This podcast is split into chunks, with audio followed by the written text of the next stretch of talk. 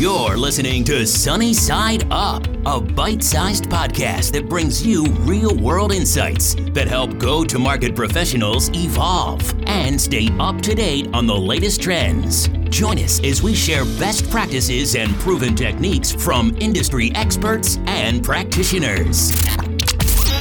Today's episode is made possible by Demand Matrix. Demand Matrix helps you complete your data stack with technographic, intent, and revenue potential data to help you accelerate revenue. Thanks for listening. Welcome back, everybody, to another episode of Sunny Side Up. Once again, I'm your host, Asher Matthew, and I'm super excited to speak with Rakesh Patil today on building models for the right stage for your customer journey. Rakesh, welcome to the show. Thank you for having me. So Rakesh, tell us a little bit about your journey and how you got to where you are today. Yeah, it's been a long and winding journey. I graduated with a PhD in mechanical engineering from University of Michigan. And my focus was on optimizing energy systems, so a little bit farther away from sales and marketing. And I worked on building algorithms to efficiently dispatch different energy systems on the electric grid, in electric vehicles, and so on.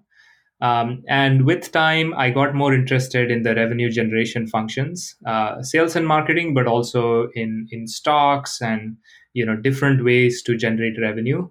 And through that, my journey has led me, I guess, to Google Cloud, where I manage a data science team that is focused on optimizing the revenue output from our sales and marketing teams. Superb. Quite the journey, huh? Yeah. And in that journey, I feel like the word data science, the word artificial intelligence, like I think in some ways they're the same, in many ways they're different. Do you have any thoughts about just how the evolution has taken place? Yeah, so there is data science, there is machine learning, there is artificial intelligence, and these are obviously used interchangeably. The way I see it is data science is a little bit more statistical and focused on statistics being applied to understanding trade-offs or optimizing systems.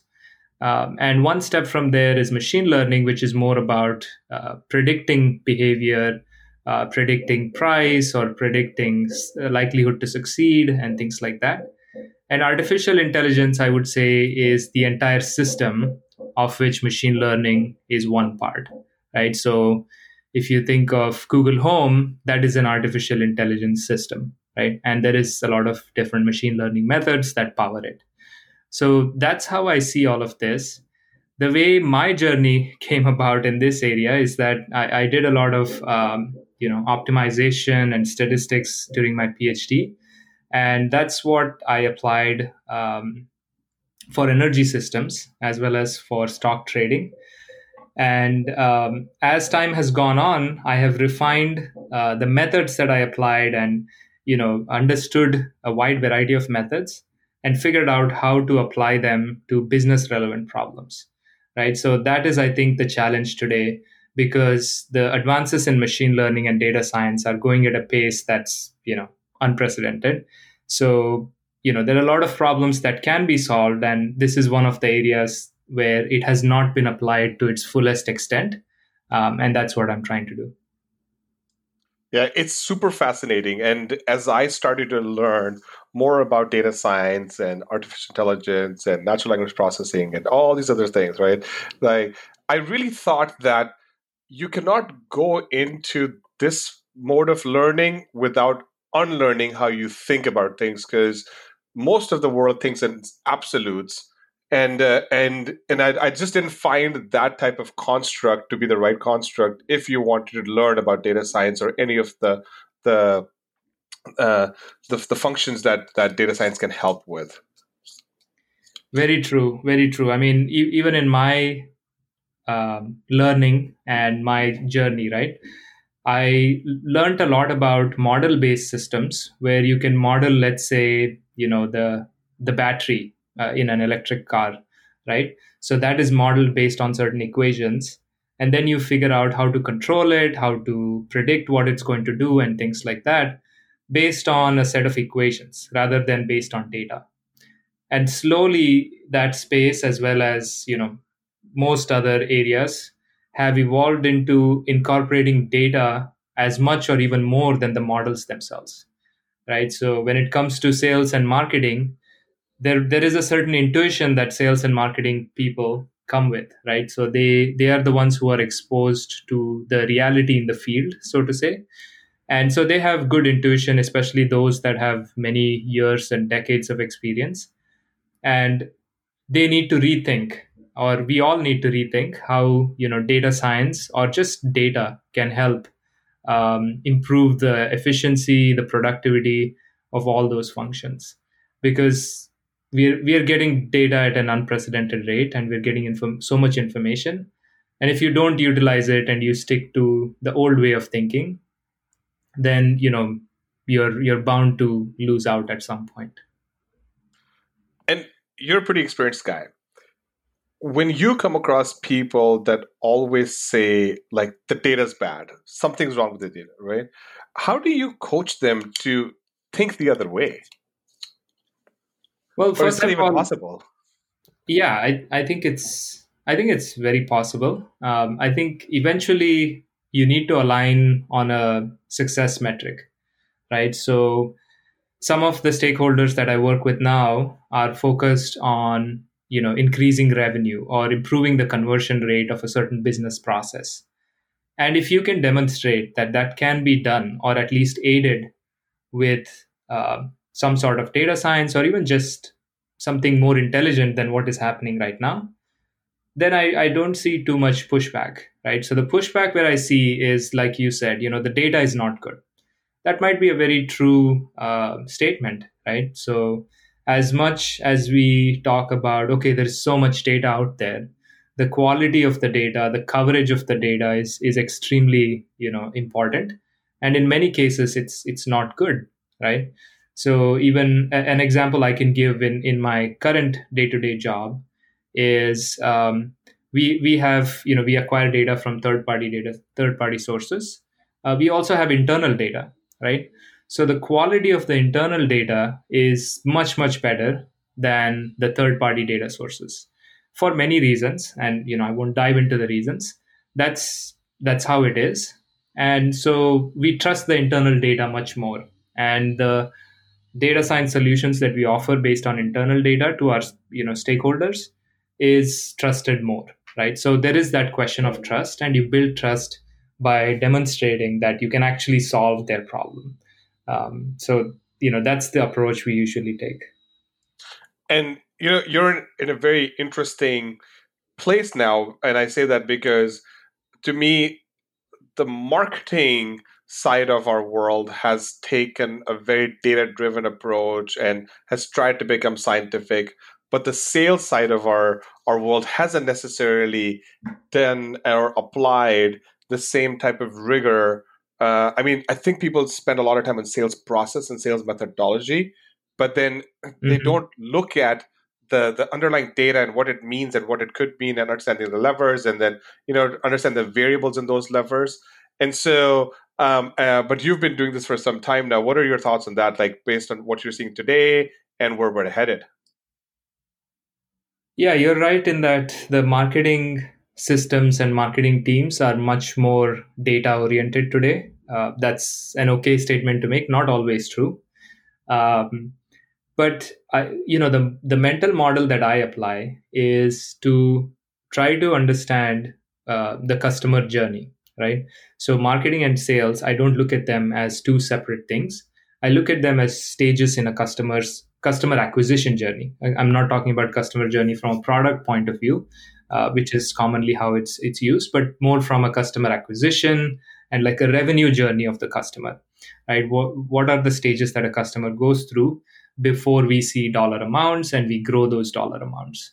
So thinking about customer journey from that point of view, I usually try to pose the question to whether it's a sales stakeholder or a marketing stakeholder, I try to ask them, what part of the business process are you trying to optimize? Or even taking a step behind before that is, what is your funnel? What does your funnel look like? What are the steps that you're taking your customer through? And that gives me an opening to understand, okay, here is where we get sufficient data to do interesting data science versus, usually sales is much more about optimizing processes and not using as much data because it's not needed at times, right?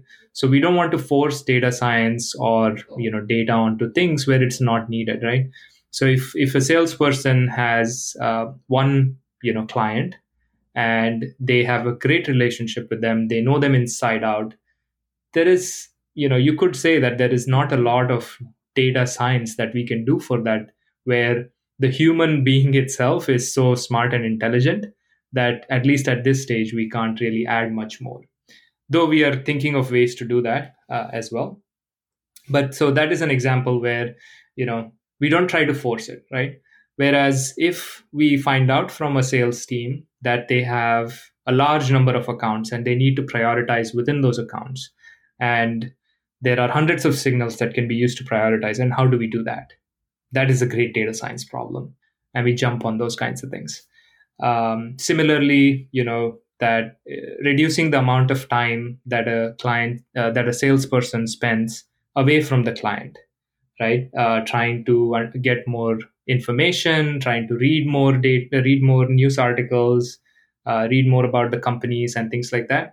Those can definitely be streamlined and automated and served up in such a way that the salesperson can be very efficient in approaching a client and things like that.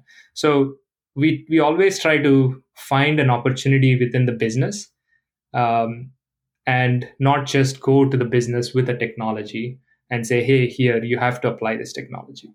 So that's the way we, that's the mental model that we use and the way we incorporate data science. So I'm curious, what are some of the other frameworks that you've accumulated over the years so that people could understand what the how to apply data science or it could just help them understand the world of data science so they could start their journey? Because to me, it's a journey, right? Like you have to get involved, you have to understand, you have to do, you have to act, you have to display, you have to do all of these things. And so you can't just say, this is the data science app on my iPhone and it's great. Yeah. As I said, the first step is to understand the business problem, right?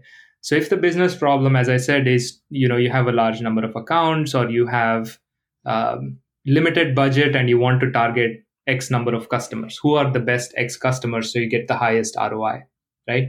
Those, if once you define those and, then it becomes much easier within that to find the data science problem.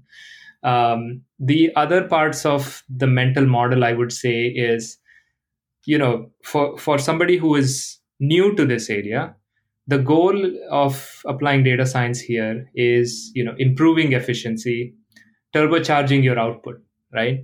Doing things that you cannot manually do. Really, it's that straightforward.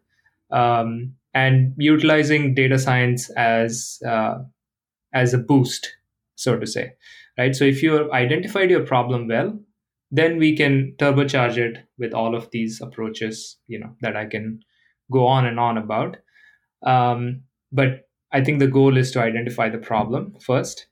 Yep. And then the next framework that I would use is experimentation, right? Usually what I've noticed in sales and marketing teams is that there's a lot of intuition and a lot of great intuition that, sales reps, managers, and all of them have. But it doesn't always bear out in every single situation. So it's good to, and it's the same with the data science approaches as well, right? One model that we build has done great historically, but it might not do so well in the future. And so being able to test it out, being able to say, okay, we'll have some treatment, some control, then we'll see how much is the actual improvement. Does it work in reality? Those kinds of things are the other frameworks. But to start with, if someone is new, It's better to first define your problem, then see where you can apply data science, rather than thinking, okay, I have data science and then I want to apply it somewhere. Yeah.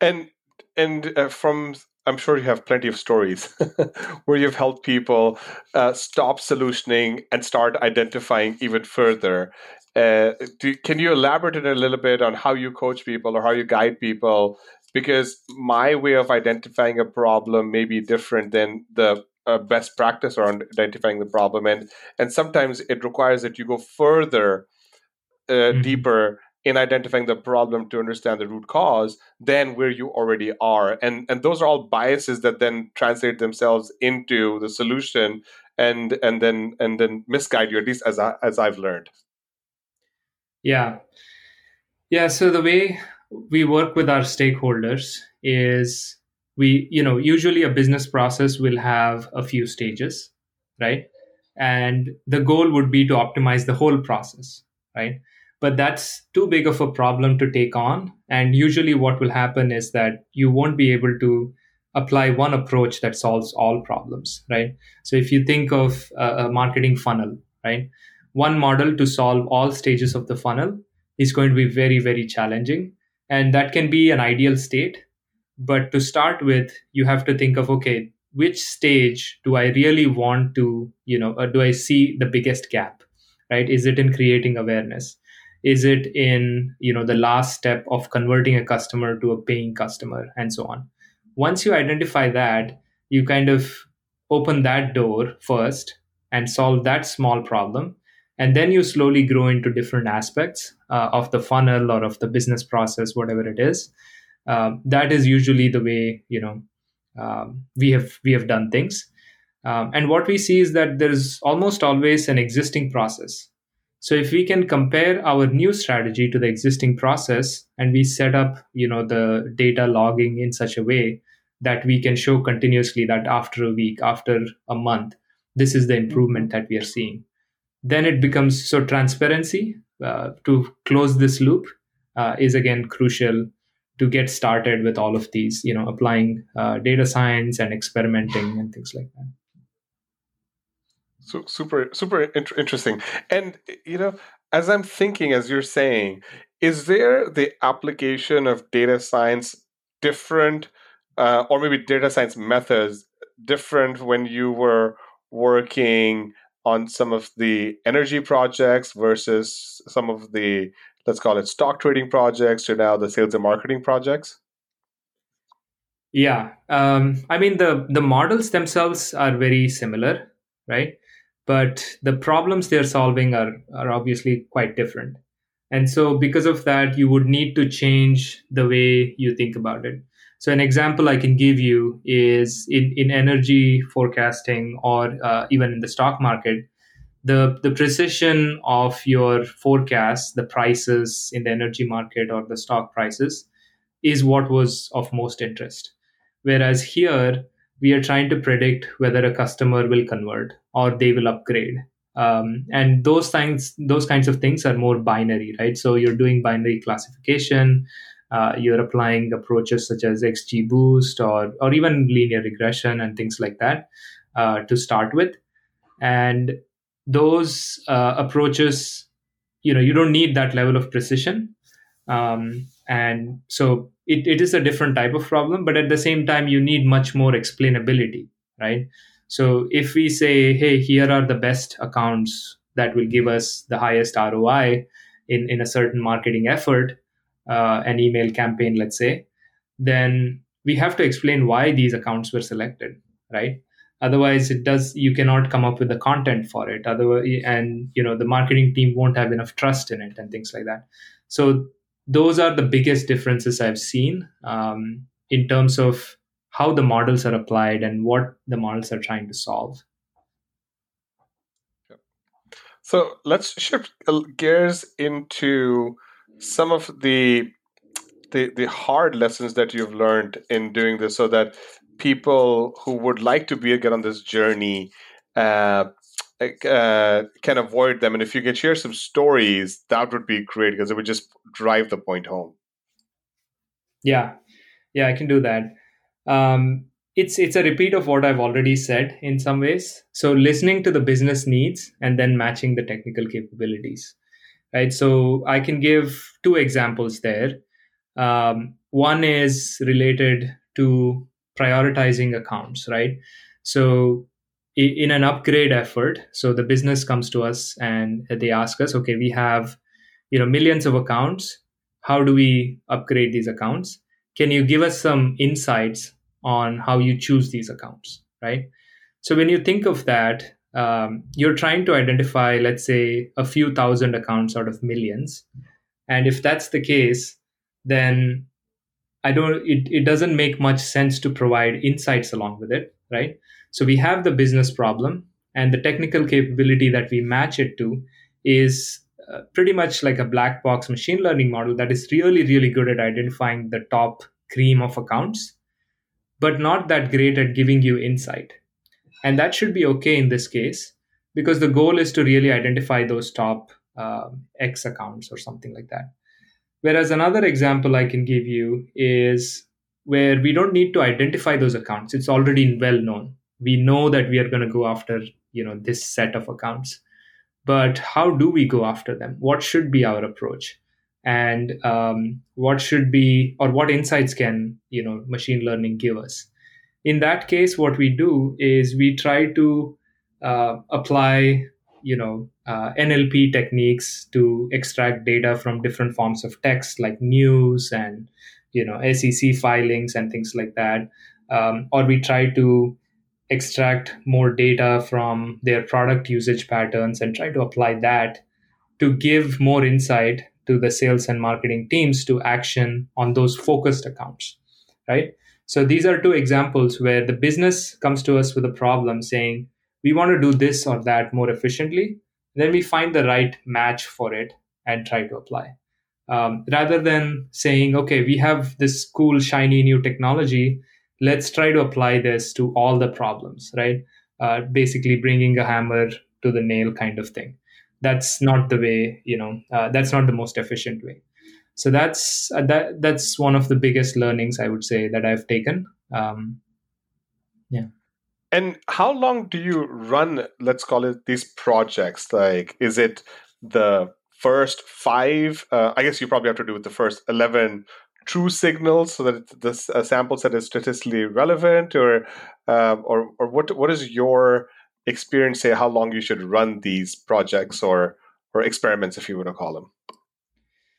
Yeah, so that depends on the conversion cycle, right? So usually, if it's a marketing kind of outreach, they have very short cycles, right? Where you want to, let's say, identify how many people are clicking on an email and, how many of them are redeeming a coupon, and then do they go on to actually use that coupon at some stage? If that's the, cycle or the conversion process that you're focused on, then it's a matter of days. Whereas if you're thinking of a sales cycle where, somebody's reaching out to a customer, they're converting, they start spending, that could be a matter of months. So depending on the problem, you set up such that you're capturing the whole cycle, right? You don't go in with a theoretical understanding that, okay, usually experiments are run for 6 weeks, so we will just run it for 6 weeks. You try to understand the process and then try to make sure that there are no biases that creep in during that time. And then you set up the experimentation or the cycle for what you're trying to test. So that's the way, we think about applying statistics and measuring. It sounds like your team's two best words are, it depends. It does, right? Because you read a lot or you hear a lot about, okay, there is this amazing technology, and then when you try to apply it to a problem, it's always it depends, right? Because every problem has its complications, and that's why going back to one of the learnings I said was to start specifically in one stage of the process. Because that is a mistake that we have done in the past, is we have said, okay, we understand the whole process. we can identify the best target accounts at the first stage of the process itself, and that will lead to the highest revenue at the end of it. And what we see is that things don't play out that way, right? Every step has its, ups and downs and so on. So I would say, starting in a very focused manner. And one of the things that the business then pushes back is saying, hey, we want to do the best and the biggest thing possible. But it's important to not fall into that trap and to kind of pick a focus area, do really well at that, and then extend. And that's why, even picking that focus area should be where, there is a lot of data already in the past. You're not dealing with a lot of data cleaning issues and, those kinds of things. So it depends on the problem, but, I would say that is a general learning, right? You focus your application to that one area. Another learning that I would also mention is, the experimentation part, which I talked about. Usually, we get pushback on that as well, where they say, well, if you have a machine learning model, that's great. Let's just, run it on everything, right? Instead of that, we would like to experiment. And the reason is because it might seem like you're losing something in the beginning, but you should think of it as compounding exponentially versus going linear, right? So you might gain, by not doing experimentation, you might gain things a lot in the beginning because you're applying all your methods to 100% of your population or 100% of your targets. And so you will get a lot of gains. But if you're able to experiment, you will get the learnings that are invaluable, and those learnings will compound. An example is, again, going back to identifying upgrade candidates. When we have a machine learning model that identifies upgrade candidates, there might be some business intuition at times which say, hey, these types of customers are the best candidates for upgrade. Now, we won't know which strategy is better, a machine learning-based strategy or a business logic-based strategy, till we try it out. And once we try that, we can improve both the business logic and the machine learning outcomes, even if it means that for like 6 weeks or one quarter that we are a little slow, you will catch up and kind of leapfrog the approach of not experimenting and just trying to roll out new things. So that's another learning as well that I found. That's great. I mean, I'm just processing what you're saying against all of the interactions that I've had. And I'd like to now move in a different direction of you being a data science leader, right? And as a revenue leader, I have sales, marketing, customer success, business development, and I see a lot of revenue leaders adding data science teams as well. But I don't know if everybody understands the composition or the right composition of a data science team. And I'm sure the answer is it depends to when I ask the question of what is the best composition of a team. But from your experience, for people starting out, how should they tool their team, right? Like what type of people or what type of functions inside of the data science team should people think about? Yeah, that's a great question, and a question that I've thought about a lot here while I built my team. And I have an amazing team. Shout out to my team. So the way we went about it is we have a mix of specialists that can do a little bit of everything, right? So there are people who have, PhDs in neuroscience and these kind of approaches who are very strong from a statistics point of view, but they also have an understanding of, how does a sales process work? Or how does, what is the marketing funnel, right? So just basic understanding of the way businesses are run, that is very crucial, right? Because eventually what a data scientist is doing is matching the business problem to this technical capability. So we have those kinds of experts in statistics. We have folks who are experts in machine learning. I myself, picked up skill sets in machine learning over the last decade. And you know, I have a few people on my team who are really, really good at building and training predictive models and, you know, trying to identify the highest accuracy models and things like that. Then there are the more traditional BI analyst type folks who have a much stronger understanding of the business and are more skilled at presenting the results and creating visualizations and things like that. So I would say a mix of all of these is the best combination, is the ideal combination, and that's what we strive for. But if you are starting out, I would say, you know, somebody who is like a, you know, jack of all trades, of the trades that I just mentioned, would be the best way to kind of start hiring and start growing your team. And, you know, as we've been discussing, that there's some amount of detective work that requires to identify the problem.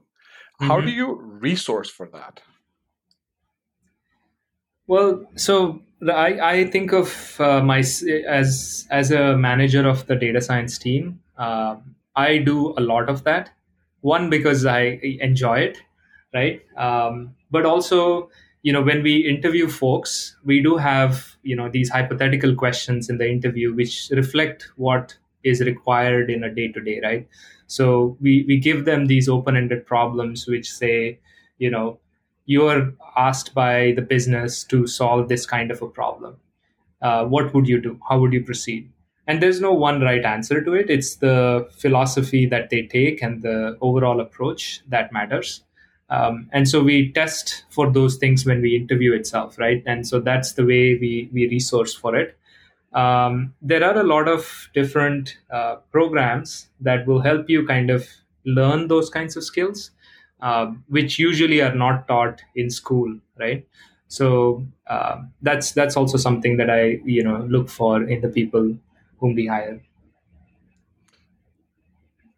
As you're thinking about, as you're saying this, right? And I'm just thinking, there's so many applications and like learnings of life that potentially are data science problems, and you know, like people coming from like different walks of life. I mean, you mentioned you have somebody who's a neuroscientist on the team, and I'm thinking, wow, like that person could have become a doctor. I mean, that's, I'm assuming he's a PhD, but a full blown like neuroscientist, and then he's actually working on these problems. And what other problems could people that are experts in different fields come and join data science teams? And as I'm thinking about that, I'm thinking, what if you had like salespeople who were really inquisitive to this, that could do a semester or two in a data science team, because in the last 4 or 5 years, there's a lot of encouragement for salespeople to join a marketing team for a little bit, and the marketing people to join sales teams for a little bit, and then there's this biz dev team that's somewhat of a jack of all trades. But I actually think people should spend some time assigning themselves or raising their hands for data science projects to challenge their thinking, because it will eventually help them synthesize the insight to share with other people in a digestible manner. But I think it'll be pretty fulfilling in life too, because then you're also thinking about it in a methodical way versus just taking some anecdotal evidence and drawing a conclusion from it. Yeah, that is a great point that you make. And we do have folks that we partner with that are actually our team's makeup. Is in addition to data scientists, we have program managers or quantitative program managers. These are folks who are very well versed in understanding the business side of things. They themselves have either been in sales or marketing at some point, but also have a very good high-level understanding of what data science means and how it can be applied to different problems. So it really requires both types of people to, you know, be successful. So I absolutely encourage people who are in sales and marketing and who would like to, or who have, I don't think you need, you know, a very, very high level of technical skill to, you know, just participate, right? And you always learn by doing. That's how I have learned a lot of the stuff is after school. you know, as I started working now with sales and marketing teams, I have learned a lot about sales and marketing. And I'm sure the, you know, sales and marketing folks that work with us have learned a lot about data science. And I have seen some people transition to becoming a data scientist all the way from, you know, one end to the other. So that is definitely a possibility. And I think you will then have an edge that regular data scientist who comes from a more technical background will not have in understanding like the details of what will and will not work in the field and things like that, right? So that's a great point that you made. I think, yeah. And at Google, we encourage like cross collaboration a lot. Yeah. Are there any resources like some journals or some books or some websites that you recommend that you've found to be up to date on everything data science, and people who are starting off or even in the middle or even experts should just go to this one resource, or maybe there's multiple resources for depending on the stage you are at?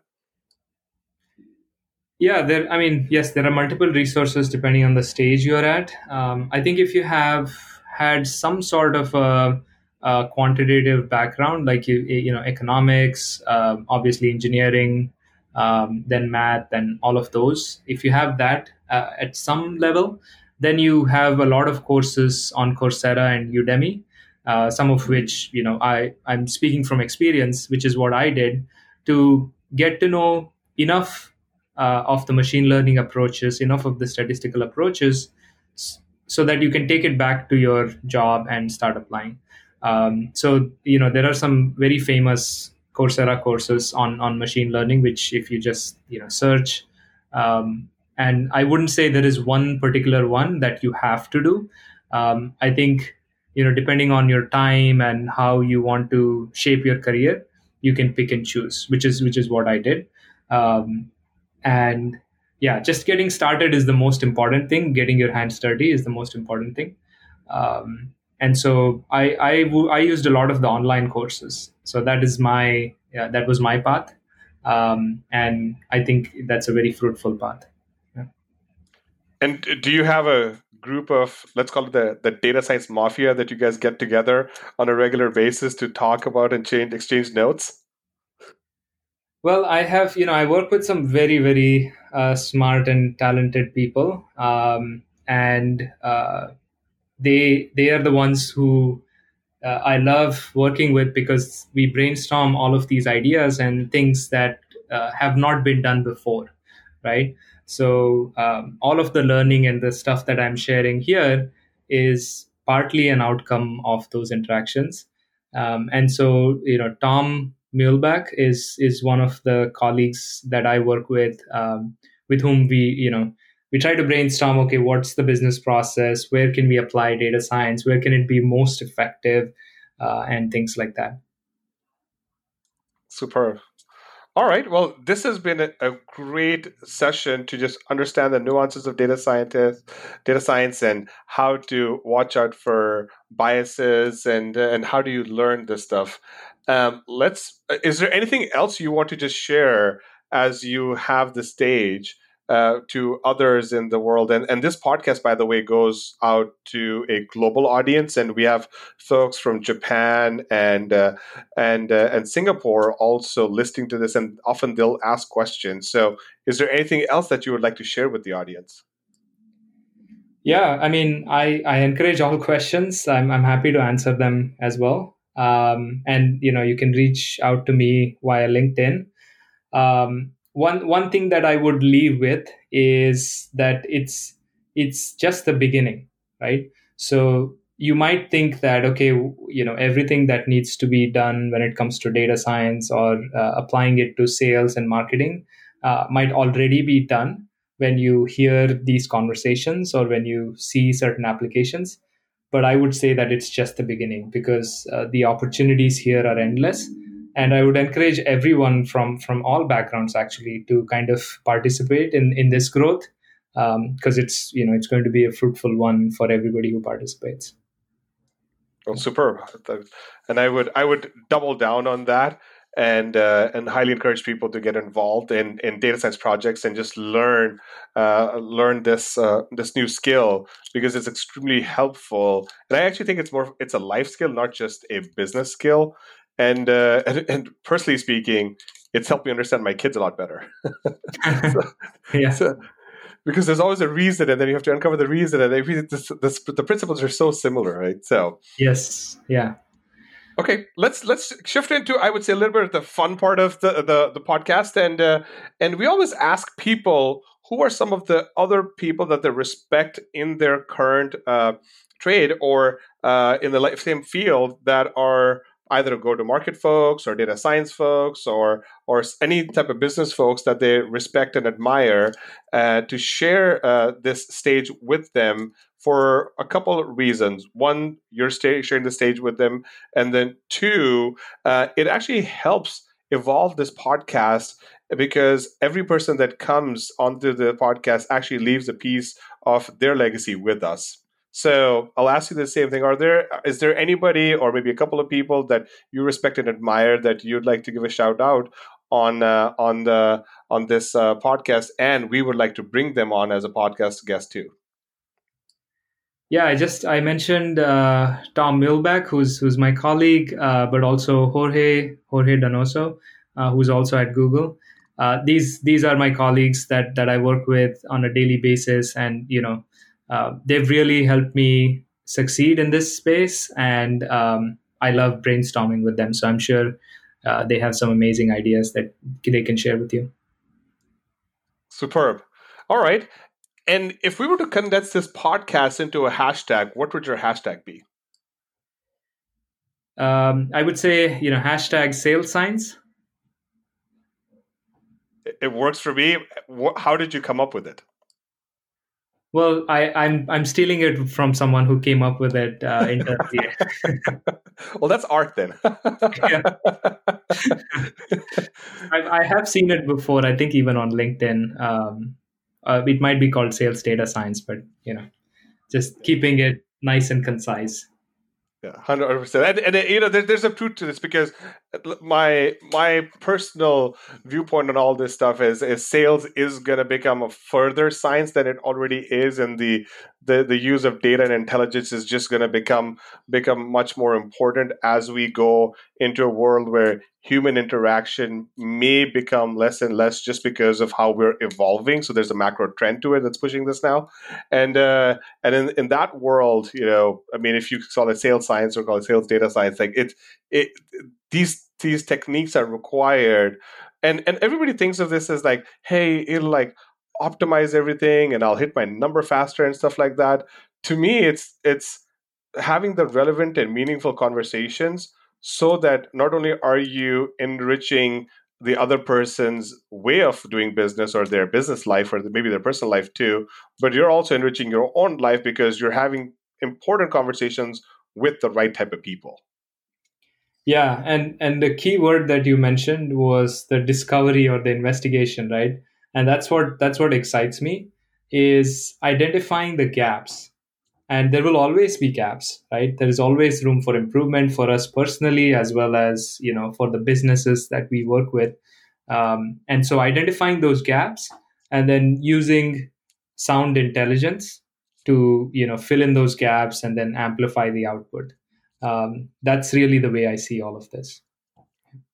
Superb. Well, Rakesh, thanks again for coming on to this show. And how can people connect with you if they have questions after this podcast?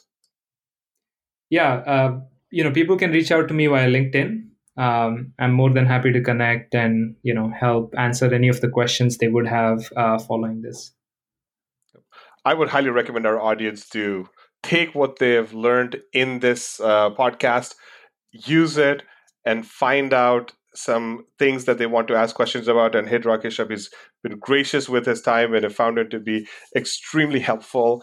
And when we asked people about him at his current workplace and in other workplaces, the words genuine person and the real deal came up.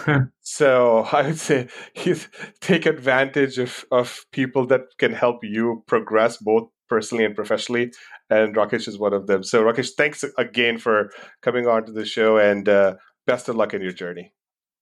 Thank you. Thank you so much for having me. I enjoyed this chat quite a lot. Thanks for joining us on this episode of Sunny Side Up. If you like what you heard, please subscribe, rate, and review us, and share these insights with your peers.